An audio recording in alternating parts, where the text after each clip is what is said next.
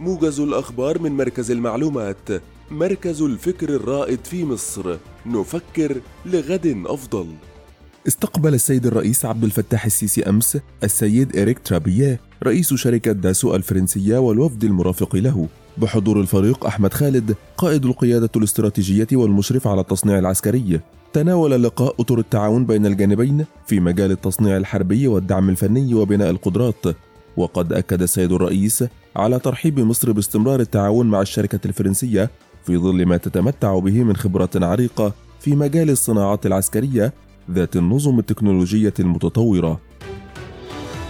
عقد الدكتور مصطفى مدبولي رئيس مجلس الوزراء اجتماعا أمس لاستعراض الجهود المبذولة لتوطين صناعة الحرير في مصر، وأشار رئيس الوزراء إلى الجهود التي تبذلها الحكومة المصرية لتوطين مختلف الصناعات التي تحقق قيمة مضافة بما يسهم في زيادة الصادرات وتوفير مزيد من فرص العمل خاصة للشباب والمرأة.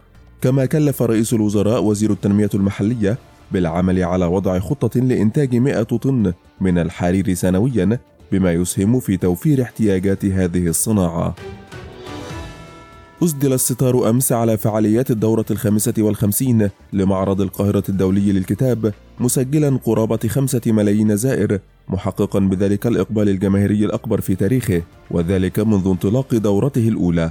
وأعربت الدكتورة نيفين الكيلاني وزيرة الثقافة عن سعادتها بالنجاح الذي حققته هذه الدورة الاستثنائية للمعرض والتي حققت عدد من الأرقام القياسية غير المسبوقة بدءا من عدد الزائرين والناشرين والعارضين والمشاركين وعدد الدول المشاركة وحجم المبيعات المتميز وتنوع الفعاليات وحجم المبادرات وغيرها من المؤشرات التي تعكس ريادة المعرض إقليميا ودوليا.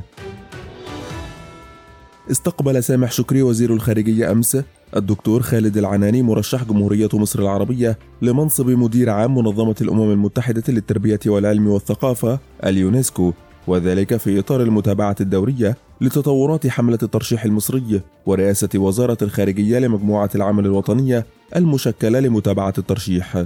وأوضح المتحدث باسم وزارة الخارجية بأن اللقاء شهد استعراض الموقف الراهن لحملة الترشيح وآفاقها حتى موعد الانتخابات المقررة في الربع الأخير من 2025 في مقر منظمة اليونسكو في باريس.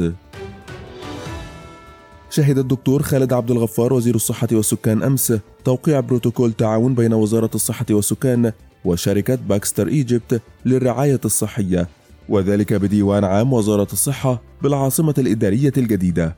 ويهدف البروتوكول إلى التعاون بين وزارة الصحة وشركة باكستر في تنفيذ دراسة اقتصادية لتحليل الأثر المالي والإكلينيكي لخدمات الغسيل الكلوي البريتوني والتي تنفذها شركة أكسيت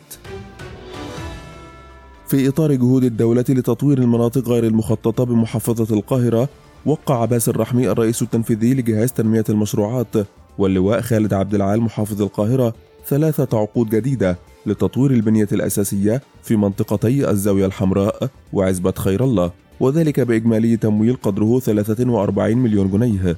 جاء ذلك في إطار استمرار الشراكة الاستراتيجية بين الدول المانحة وجهاز تنمية المشروعات لتحقيق الأهداف المشتركة للتنمية المستدامة والتي تتفق مع رؤية مصر 2030 شكرا لاستماعكم موجز الأخبار من مركز المعلومات. نفكر لغد أفضل.